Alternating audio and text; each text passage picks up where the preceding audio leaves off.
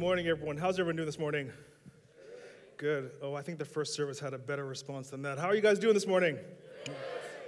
Uh, my name is Andy Notice. I'm the family pastor here. Uh, we were telling a joke beforehand. Uh, my grandfather used to be a, a, preacher in a black church in the South, and they'd introduce him as Dr. Reverend Bishop Notice. But you can just call me Andy. That's fine. and so, um, I'm happy to be with you here today. Usually I'm on the other side of the church uh, with the kids or with the youth, uh, but today I get to unpack the scriptures and we get to dive into uh, the series on believe uh, with you here today. Um, I recently uh, became a, dad for the third time. I have a little uh, baby Coco who's eight months old. she's cute and she's adorable. And so, oh, thank you. That's nice. Um, um, we have this routine that we developed over the evenings. I come home, I give her a bath, I get that all ready, put her in her sleep sack and such. Then my wife feeds her and then we put her down, uh, and then we uh, offer our offerings and our sacrifices to hope that she sleeps through the night. Uh, and then after that, we, um, uh, after we're done, my wife and I have our own routine. Uh, we get ourselves ready, we go downstairs, and we're ready for like Netflix and chill. Why is that funny? Uh, I think I mentioned that I have a baby, so when I say Netflix and chill, I really mean watch Netflix and see who falls asleep first. That's what we're doing. And so we're down there and uh, we watch these episodes, and our goal is to see how many episodes we can watch at a time. And if you're watching streaming, uh, they have this thing where uh, when you get to the end of the episode, there's this box that appears as the credits are rolling out. And the box, uh, it, it's, a, it's a click on that to get to the next episode faster. And my wife is like, every time that box up, she's like, click it, click it, click it. Come on. I, I hate the music. She hates the outro music. She wants to click it as fast as she can. Me, on the other hand, I'm looking because sometimes in that box it has the description of the next episode. And I want to, I'm looking, I'm saying, okay, this is going to happen next. She's like, what are you doing? You're going to ruin it. You, you're jumping ahead. You're going to ruin the next episode. But for me, I love it because when I get that synopsis, I get an idea of what's coming next. And as I'm watching the episode, I'm trying to figure out how are they going to get to that point. So today, as I begin, I want to give you guys a synopsis of what's to come. Now, if you want to, you guys can take notes from here. But if not, you guys can cover your eyes, cover your ears, uh, and then just wait and be surprised by the end okay? So, our time today together, I have one simple goal. I'm hoping that we can redefine success so that it only means obedience to Jesus that is rooted in love, that is informed and empowered by the Holy Spirit. I'm hoping that we can redefine success, our definition of success, so it only means obedience to Jesus that is rooted in love, that is informed and empowered by the Holy Spirit. Now, I'm competitive, and so this idea of success, I know what success is. Success is winning, it's not losing. You want to get a win, you want to get a W, you don't want to hold no L's, right? And so um, when I talk about success, we have this idea of winning and losing in all areas of our life. It could be family, it could be work, it could be education, whatever it is. There's a winner and there's a loser. But when I talk about success this morning, I want to talk about something different. Although I think this application could apply to these different areas of our life, when I talk about success, I'm talking about spiritual success. What does it mean to be spiritually successful in terms of a relationship of Jesus? Understanding who God is, who He's called us to be, how He's empowered us, and how we're supposed to use that to affect the world around us and advancing His kingdom. Now, have you ever had a moment in your life that redefines definitions for you?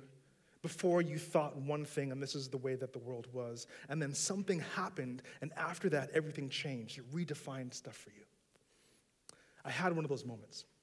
And this happened to me while I was standing on a bridge overlooking a river. I was on the outskirts of Montreal. I had a coffee in my hand, and I was thinking about my life and my future. Now, as I say that, I realize that you may think that I was going to jump off the bridge. There's no jumping here. There is no jumping. I was asked to go there so I could uh, find a space where I could meet and listen to God. And that's the space that I found this bridge uh, overlooking this river on the outskirts of Montreal, coffee in my hand, contemplating my life and my future. And what I got from God at that moment redefined success, redefined everything for me in that moment. So, we're in this series called Believe, a journey through the book of John. And today we're going to be focused on John 14, uh, verses 15 uh, to 30. Uh, and I'm going to read that in a moment. But before I do that, is it okay if I pray? Okay, let's pray. Heavenly Father, uh, I want to thank you that you never left us alone, but you sent us an advocate. And as we were singing in the song earlier today that the worship team led us, you were talking that your presence is an open door and that we want you like never before. And I pray that we would open the door this morning and you'd join us here. Allow us to understand what it means to love and obey your commands. Allow us to understand what it sees to look for you and receive and recognize your influence in our life. And I pray that we'd be able to redefine success according to your definition this morning. In Jesus' name I pray. Amen. Okay. So, uh, John chapter 14. Uh, if you don't have a Bible, there's a Bible in the, in the seat back in front of you. Uh, if you have digital, a phone or a tablet, we also have free Wi Fi here, so you can uh, uh, look at it that way. So, John 14, uh, I'm only going to read the first three verses, 15 to 18, and I'll tell you why in a minute. But here's John 14. If you love me, obey my commandments. And I will ask the Father, and he will give you another advocate who will never leave you. He is the Holy Spirit who leads into all truth. The world cannot receive him because it isn't looking for him and doesn't recognize him. But you know him because he lives with you now and later will be in you. Now, the part that I want to focus on is verse 15 If you love me, obey my commands. And I can do that with this passage because if you continue to look down the passage, this idea or this theme is repeated over and over again. In verse 15, again, if you love me, keep my commandments. In verse 21, whoever has my commandments and keeps them is the one who loves me. Verse 23, uh, Jesus replied, Anyone who loves me will obey my teaching. In verse 24, anyone who does not love me will obey my teaching, won't obey my teaching. Now, just so we're clear here, a little cheater's note. If you're ever reading a portion of scripture and you see something or a concept that's repeated over and over and over again, it's probably because it's important, right? And I see Jesus is doing here because he knows that sometimes we're a little slow on the uptake and we'll just skim over it, and he wants to make sure that we get to this point. And so I think as we go through this scripture and look at this passage, the idea that he wants to uh, focus on, what he wants to teach us, is uh, encapsulated in those seven words If you love me, obey my commandments. So I literally want to go through that word for word and see what that means.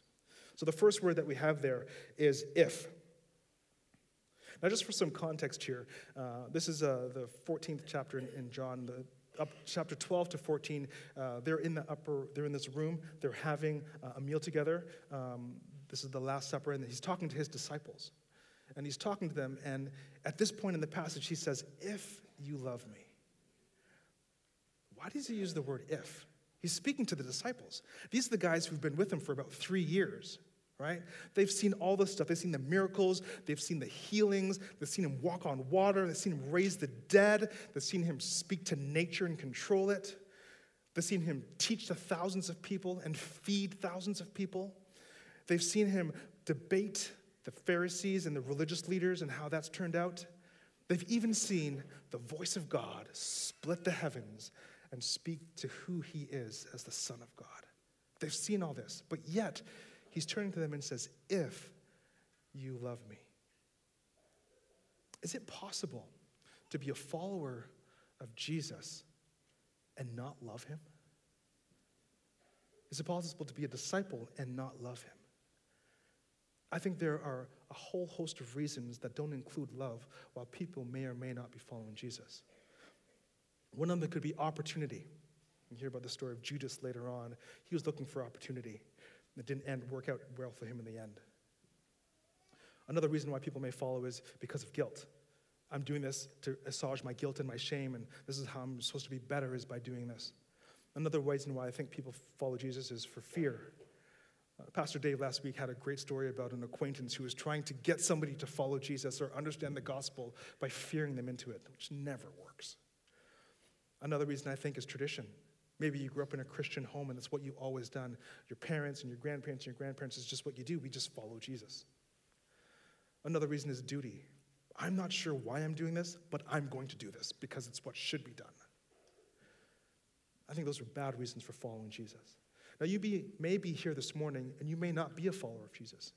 You may not have decided to follow him. You may not believe in church. You may be just checking this out for the first time. But if you were to ask yourself why you don't follow Jesus, would you also have this list apply to you? Opportunity, you think it's just opportunistic, they're just trying to get something from you? You're thinking maybe it's guilt. I don't I like all this guilt and shame thing and sin and whatever. I don't want anything to do with that. Or maybe it's fear. You don't want to be feared into this, escape from hell and get to heaven. That's not for you. Maybe you don't because of tradition. Maybe you grew up in an, an uh, agnostic or an atheistic home and you've just never believed. Either way, these are not good motivations to either follow or not follow Jesus. There is one that is good, and it comes up in the next few words. If you love me. Love should be that motivation for why we are following him. So, love, what does this word love mean? It means a lot of things. Uh, if I was teaching my youth, I would get them to get into groups and come up with a definition of love, and then we share it and we'd all laugh. But we don't have time for that this morning. But um, I used to be a young adult pastor, and uh, one of my favorite talks was this talk on dating and relationships. It used to be maybe three weeks, but ended up being like six or seven because there's so much issues with young adults and dating. It was hilarious. And so, uh, this idea of uh, love, uh, what I would do for the first session is I would show that season's premiere trailer for either The Bachelor or The Bachelorette. Same thing, doesn't matter, different bikinis, it's all the same. And I'd show that clip because in that clip, you're guaranteed to get something. You're gonna get someone coming out of limos being weird and crazy. You're gonna get a rose ceremony. You're gonna get people who are dressed up, too much alcohol. You're gonna get all these amazing locations all over the world. You're gonna get one on one dates, two on two, nine on 11 dates, whatever it is. You're gonna get all this stuff. And at some point, you're gonna get somebody who says, Man, this is the best place to fall in love. Or someone's gonna say, Hey, I think I'm falling in love with this person. Or if you're lucky, you're gonna get someone say, I'm falling in love with two people at the same time.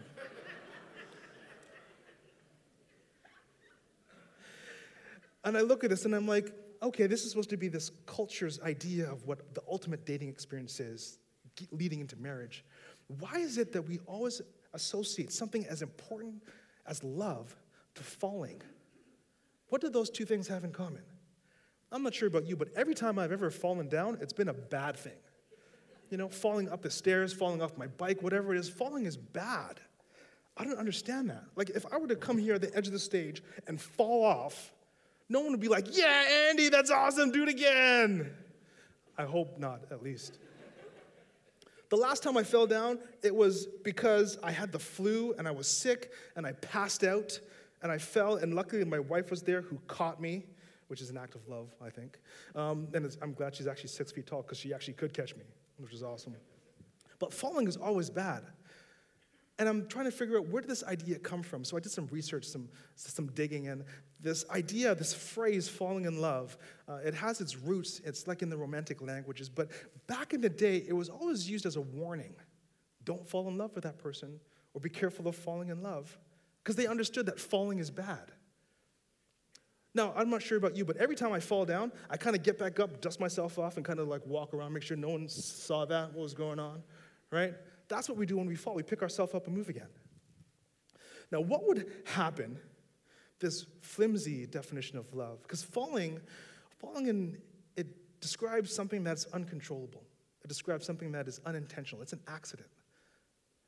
What would happen if God used that definition for how he described how he loved us? For example, let's reimagine John 3:16. For God so fell in love with the world that Jesus fell out of heaven into a manger and realized this is nasty. I'm going to clean myself up and go back to heaven. Right? That doesn't work for us. It doesn't work for God. I think there's a better definition of what love is, and I think it's important that we have a proper definition of love. One of my favorite definitions of love comes from a psychologist, Scott Peck, uh, in his book, The Road Less Traveled. And uh, I'm going to show the definition in a second, but I just want to give you a little uh, context for how he got to the definition. It's kind of the preamble. He says this Everyone in our culture desires to some extent to be loving, yet many are not, in fact, loving. I therefore conclude that the desire to love is not itself love. Love is as love does. Love is an act of will, namely both an intention and an action. Will also implies choice. We, don't not, we do not have to love, we choose to love. No matter how much we may think we are loving, if we are not in fact loving, it is because we have chosen not to love. And then he comes up with this uh, succinct definition, which I love. He says, I define love thus the will to extend oneself for the purpose of nurturing one's own or another's spiritual growth. Love is the will to extend oneself for the purpose of nurturing one's own or another's spiritual growth. Love is an action. It's not falling, it's not accident, it's not something that happens out of your control. It is an action, it is a choice. I do a lot of weddings and, and marriage counseling, and when I'm getting people to put their ceremonies together, I talk about this concept. I hope that you're not here by accident, but that you chose to be here to marry this person, to confess your love to them. Love is an action. I think if we're going to understand this passage, we have to redefine the word love. It can't be an accident, it can't be out of our control, if it's going to make a difference in our lives, we have to understand that it is a choice, it is the will. We are extending ourselves for a purpose. This idea of love being action answers the question if. If you love me. There's a proper way to define the word love. Love is an action. If you love me, the next word we have is obey. So I'm standing on this bridge, overlooking this river on the outskirts of Montreal. I have a coffee in my hand, contemplating my life and my future. Again, no jumping. I'm there as an act of obedience. Uh, you see, uh, previously, um, uh, I was working uh, at a church and I had switched positions and taking on a new role, and for certain reasons, the role got canceled and my job uh, got let go. And uh, this was a couple months earlier. And I'm trying to figure out what am I going to do now? I wasn't working. My, Chris, my Christine, my wife at the time, wasn't working. And we're trying to figure out what are we going to do. And we feel God calling us to go to this conference, uh, to go to this event, to be part, part, to partake in this. And so we go, we do it. It, it costs us something. Uh, there's a sacrifice involved with it, but we go anyways. And, and active obedience, I end up on this bridge overlooking this river, the coffee in my hand, in the outskirts of Montreal, contemplating my life and my future. Now, I think we understand this idea of obedience. We know what it means to be obedient, and we know what it means to be disobedient. If you have a dog, more likely than not, you understand obedience. If you have a cat, you probably understand disobedience. Cats don't really obey anybody. Uh, I got two stories that I want to share that kind of highlight this idea of obedience. Uh, so, as I mentioned before, my daughter Coco, she's uh, eight months old. Uh, she was breastfed for most of her life, and the last couple months we've been giving her food, like solid mushed up, like peas and yams and carrots and stuff like that. Yummy, yummy, yummy stuff. And so uh, I get to feed her now, right? And so I'm going in, and she's sitting down. She's in her table. She's got her armor on to protect her and protect our home. And I, I, go and I give her the carrots and I go in and she sees it coming and she's like, yeah. And the first thing she she grabs it and she, she mouths down on the spoon. And I, I can't pull it back fast enough because she's fast and she's strong, like her dad. Uh, and so I do this. And it happens for days, it happens for weeks. And it's kind of cute in the beginning. You know, oh, look at her, she's teething, she's getting all this stuff. But then after a while, my OCD kicks in. And I'm like, there's got to be a better way to do this because she's getting all this stuff in her hair, on her tray, on her seat. She's getting it on the ceiling and on the floor. She's getting it on the basement and it's on the sidewalk. It's getting everywhere right? I'm like, there's got to be a better way. And I'm like, I think, I think I can teach her how to be obedient when it comes to feeding, to not use her hands. I'm like, you know what? I have a degree in psychology. I understand classical conditioning. I think we can do this. So the next time we go in, it's time to feed her, right? She puts her in her chair, she's in her hand, she's got all the stuff on, and I go in with a spoon, and as she's going to grab it, I'm like, no hands. And she goes to grab it, and I pull it away, and she's like, she thinks it's a game, right? Little does she know. So I go again with the spoon, I go to give it to her. She's going to grab it. I'm like, no hands. She goes to grab it, and I pull it away. Third time, I go in and I'm like, I go through it. She looks at it, she sees the hands, and I'm like, no hands. She's like, I don't think I understand what you're saying to me, but I think I should leave my hands where they are. And I put it in her mouth, and her hands stay away. I have a picture of, of what that looks like. I think I have a picture. Notice the placement of her hands on the side. There's no movement whatsoever. She's doing the right, and the spoon is in her mouth, and there is no carrots anywhere. It's absolutely awesome. I got it on my first try. This is awesome. Uh, if any of you would like, I'll be holding a seminar upstairs in the hub, how to cleanly feed your children afterwards. You can register with Carrie at the welcome desk. Uh, it's a free seminar. It's going to be awesome. It's great. But it got me thinking as I'm preparing for this if my eight month old, who doesn't really understand language, can be obedient to her father in something as simple as feeding, how much more should we be obedient to our Heavenly Father in something as important as how we follow Him and how we live our lives? She doesn't understand language, but she can get this pretty simply. Shouldn't it be just as easy for us to get what it means to follow Him, to follow our Heavenly Father? The second story that I have uh, is one of my favorite portions of Scripture. It's Luke chapter 18. It's the story of the rich young ruler. Now, this is a guy who was a religious leader. He's coming up to Jesus and he's asking him a question Good teacher, what must I do to gain eternal life?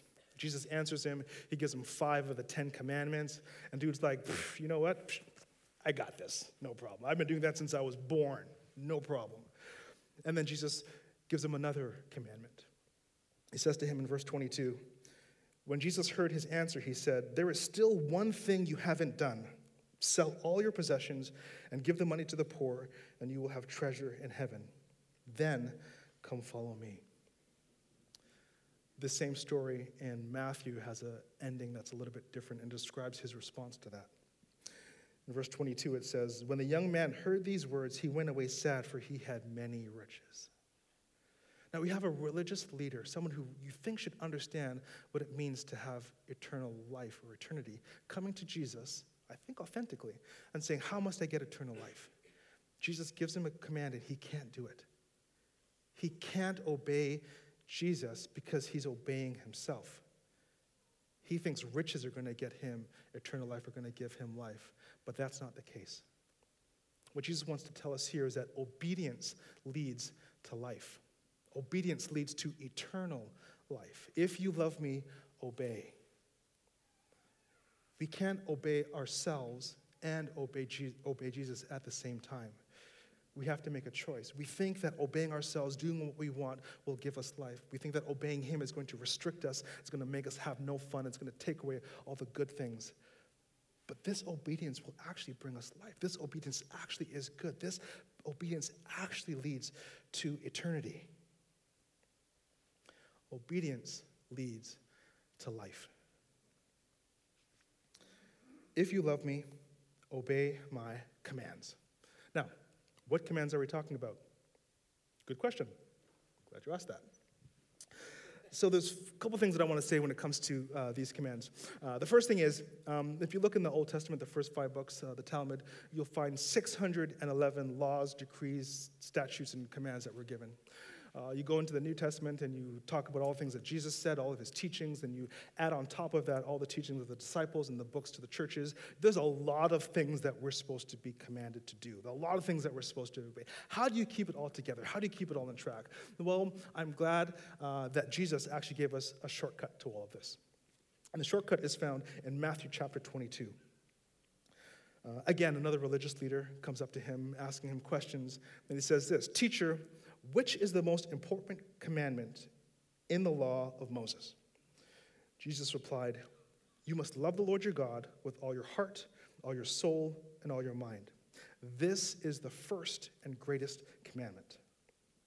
A second is equally important love your neighbor as yourself.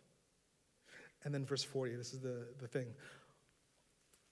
The entire law and all the demands of the prophets are based on these two things love God with everything that you have, and love your neighbor as yourself. If you love me, obey my commands. We can just start there. Loving God with everything that we have, and loving our neighbor as ourselves. Could you imagine if every one of us in this room, all the believers in the world, simply did that? Forget everything else if all that we ever did was to love God with everything that we have and love our neighbors, anyone that we come into contact with, as ourselves, this would radically change the world. It would never be the same just by following this one command. The second thing uh, that I want to mention is um, I'm not sure if you realize this, but the, the New Testament in some Bibles, it comes color coded. Uh, the first five, four books of the Bible Matthew, Mark, Luke, and John. The words in Jesus are in red, it's pre highlighted, right? And if you want another way to understand this idea of commands, you could just open the Gospels and just read the red stuff, you know? Um, I was a, uh, when I was young and zealous, I had it in my mind, um, I was going to read the Bible cover to cover every year. And I did this year after year after year. I did this for, I think, eight or nine years in a row. And I was doing it and I was being obedient to these commands, but I wasn't doing it for the right reason. I was doing it because one day I was going to be on stage and I was going to be preaching to a group of people and I was going to say, guess what? I have read my Bible every year for nine years in a row. And they were going to cheer. And there was going to be streamers falling from the sky and it was going to be awesome. Scotty, you got the streamers? No? No. And that was what I was doing, but I was being obedient for the wrong reasons. It was pride, it was all this stuff. And so what I developed was a different way to read the Bible. Uh, it's more like a three or four year reading plan. I basically take a small portion, no more than a chapter, and I read that and I try to figure out what is it that's being told to me here? What are the commandments? And how can I take just one thing? How can I be obedient with just one thing today or this week or this month? And it helps to put commands in a different perspective. Gives you a more of a bite sized chunk, something that's easier uh, to handle. The third thing that I want to say, if you love me, obey my commands, is that um, I think this part, this next part that we're going to talk about, is the most important. I think it's critical. I think if you don't get this, it makes uh, loving and obedience a lot difficult and a lot harder. But I think if you actually get this and if you understand it, uh, loving God and being obedient to his commands could be as simple as an eight month old eating mushy carrots. And here's the thing in verse 16 it says, And I will ask the Father, and he will give you another advocate. Um, now, this idea of another advocate, he's talking about the Holy Spirit. The word there, advocate, is translated paraclete. Uh, and the whole idea of paraclete, it's a big word. It's got a lot of meanings and nuances uh, throughout um, the scriptures. Uh, but there's two main things that it talks about. First of all, it talks about the roles of this paraclete. It's someone who is teaching. It's someone who bears witness. It is someone who convinces of sin. It's someone who guides us into all truth. And then other places it talks about the character of this paraclete. It's someone who is a counselor, or someone who is a strengthener, someone who is a standby, a comforter, a helper, an intercessor. Now, when I think of somebody who can actually fulfill that job description, someone who has those roles and someone who has those characters, only one person comes to mind. It's Jesus. That's who he is, that's what he did. But then you look at verse 17, sorry, 16, and it says, This is Jesus speaking, I will ask the Father, and he will give you another advocate. Jesus is the first advocate, and he's going to give us another advocate. And what I want to say, and the point that I want you to get this morning, is that when it comes to being obedient to Jesus and to following his commands, Jesus is just as important as the Holy Spirit. He's the other advocate. Now, I realize that um, when we look at that, I come from a Pentecostal background, so when we talk about the Holy Spirit, I'm talking about a whole bunch of different things, you know, like uh, people giving words and manifestations of the Spirit, all the stuff that's coming in here, right? Then I realize that some people here uh, may be aware of that. Maybe this is the first time you're hearing about the Holy Spirit, or if you had a bad experience in the past. Uh, what I like about this passage here uh, is specifically verses 17 and 26, is that Jesus gives us a way by which we can interact with the Holy Spirit in a way that is actually beneficial for everybody. We don't have to worry about it, we don't have to be scared about it. It's kind of this balance and check, these things that work together. In verse 17, he says, The Holy Spirit who leads into all truth. And in verse 26, it says, uh, The advocate, uh, the Spirit, whom the Father will send in my name, will teach you all things and will remind you of everything that I said. So we have the Holy Spirit teaching, reminding, and the words of Jesus.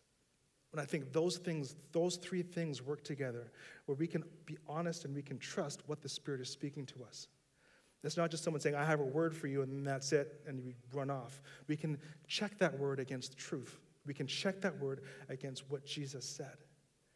We don't have to be apprehensive anymore. We can engage with the Spirit in a way that He teaches us, we have His truth, and that He reminds us of what Jesus said. All these things working together gives us comfort when it talks about what it means to listen to this Holy Spirit. The fourth thing that I want to talk about is um, not knowing. In verse 17, he says, He is the Spirit who leads into all truth. The world cannot receive him because it isn't looking for him and doesn't recognize him, but you know him because he lives with you now and later will be with you. He's talking to his disciples again. There's this advocate that he's going to promise, this helper that's going to be with you. And he's saying the world can't receive him because the world isn't looking for him and the world doesn't recognize him. Those people who haven't decided to follow Jesus, who don't know who what he is, who don't agree with him, they don't know, they don't recognize, they don't receive the Holy Spirit. Now, I know that a lot of us here may come from different Christian backgrounds, different faith backgrounds, but I'm wondering have you received the Holy Spirit? Have you recognized the Holy Spirit? Are you looking for the Holy Spirit? If the spirit of the advocate is just as important to Jesus when it comes to listening and obeying his rules, are we even looking for him? Is this the first time that we've heard about him? My hope is that as a result of today, if you are a follower of Jesus, if you're a believer in him, that you would start looking for the Holy Spirit, that you would start receiving what the Holy Spirit has for you, that you would start recognizing the Holy Spirit in your life.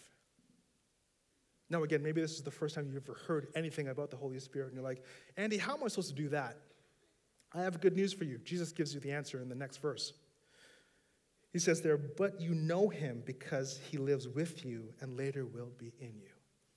If you are a follower of Jesus, you already have the Holy Spirit in you. If you have a follower of Jesus, he is already with you. All we have to do is expand ourselves, expand our understanding, so that now we are actually looking for him. Now we are actually uh, receiving what He has for us. Now we are actually recognizing what He looks in our lives. We need to be informed and empowered by the Holy Spirit.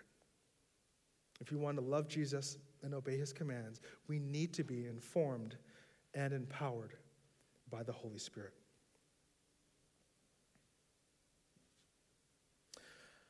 Now, as I'm uh, preparing this message, I'm reading through verses 15 to 31, and I get to the last two verses. And it's something that haunted me. It's like a Holy Ghost haunting. it's something that has kind of plagued me, and I'm, I'm still trying to wrap my mind around what it means and how do I understand this particular passage. But let me read it for you. Uh, verse 30 and 31. Jesus again, the ending of his talk with his disciples.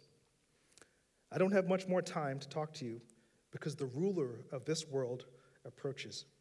He has no power over me, but I will do what the Father requires of me, so that the world would know that I love the Father. The ruler of this world approaches. He has no power over me, but I will do what the Father requires of me, so that the world will know that I love the Father. He's saying that the devil, Satan, is coming in Judas and possession, whatever that looks like. He's coming here, and there's a bunch of stuff that's about to happen. We know what's going to happen. He's about to be arrested, he's about to go on trial, he's about to be tortured, and he's about to be crucified, executed. And he's looking and saying, This is about to happen, this is coming, but it's okay because it's going to show the world how much I love the Father. Wait, what? The enemy of the world, Satan, is coming, and that's a good thing? Trials and difficulties are coming, and that's a good thing. This idea of being tortured and executed is that's a good thing because it shows the world that I love the Father. Is it possible that the difficulties in your life are a means by which to show the world that you're obedient and that you love God? The trials, the hardships, the things that you didn't expect, is it possible that God can use those things to show how much you love the Father? Is it possible to reframe the difficult things in our life? So I'm on this bridge. I'm overlooking this river. I got a coffee in my hand, outskirts of Montreal, with thinking about my future and my life. And the reason why I'm there is because we're at this conference. It's five days, and before the last day, they say, hey, you know what you need to do? Uh, before you come back tomorrow and get your results, what I want you to do is go find a, a space and just, just go and listen to God. Nothing specific, just go and listen to God. So I go. And that's how I found myself on this bridge overlooking this river in the outskirts of Montreal, coffee in my hand, contemplating my life and my future. And the Lord speaks to me, and it's something profound, and it's, it's, and it's incredible. And it changes my perspective, perspective of what uh, success looks like. Now, to give you some context of what Jesus is saying here in this passage, uh, the disciples, they were just ushered into Jerusalem with all the fanfare. You know, Hosanna, blessed is he who comes in the name of the Lord. They're putting palm branches everywhere. It's this grand entrance of Jesus into Jerusalem. And they're now at the dinner with him, this Last Supper. We just celebrated communion here, which is the Holy Sacrament, based on what we're reading here in Scripture. But to them, it wasn't the Last Supper. For them, they had just been ushered into this Jerusalem, everything was going great, everything was awesome, and they're looking forward to great things. And for three chapters, Jesus is trying to say, hey, you know what, it's not going to work out. Hey, there's going to be all these difficult things coming. And the reason why Jesus is doing it is because Jesus is trying to give them hope. He understands what's coming for himself the arrest, the torture, and the death. He understands what's going to happen to him after they die. They're going to lose their faith. They're not going to know what's going They're going to be lost. He even understands what's going to happen to them after they receive the Holy Spirit on Pentecost and after they go out and they spread the gospel and change the world. He knows that in the end, almost all of them are going to die. They're going to be murdered. They're going to be martyred through spears and stoning and crucifixion. They're all going to die. And what he's doing here in this passage, he's trying to give them a new definition of what success looks like. We think success is happily ever after, but he's saying success can look like something else. He's trying to redefine for them that success means obedience to Jesus, rooted in love that is informed and inspired by the Holy Spirit. Now, the reason why this is so profound for me is because later on, after I was on the, the bridge overlooking the river, I went back to the rest of the conference and we got our results of what was going to happen next for us. And there were 10 people who were part of that conference. Uh, eight of them got um, moved on to the next stage. Two of them didn't. Those two people were Christine and myself. We didn't get the success we were looking for. We didn't get the happily ever after. And it was devastating. We had put all of our hope in saying that we're going to listen to God and this is where He's leading us, and we're going there at the cost of ourselves and the sacrifice for ourselves to get there for a week and the cost and everything. And we thought that this was going to lead to something else, but it didn't. And for the next two months, we were kind of lost, questioning do we really know how to hear God? Is this really the path that He's calling us to? And it, it caused us to question everything. But the thing that redefined it for me was that while I was on that bridge, overlooking that river, on the outskirts of Montreal, coffee in my hand, contemplating my life and my future, what the Spirit told me there changed my life forever. And this is what He said. He said, You have done everything that I've asked of you, and I am so proud of you. He says, I've done everything that you've asked of you, and I am so proud of you. And he told me this before I got my results.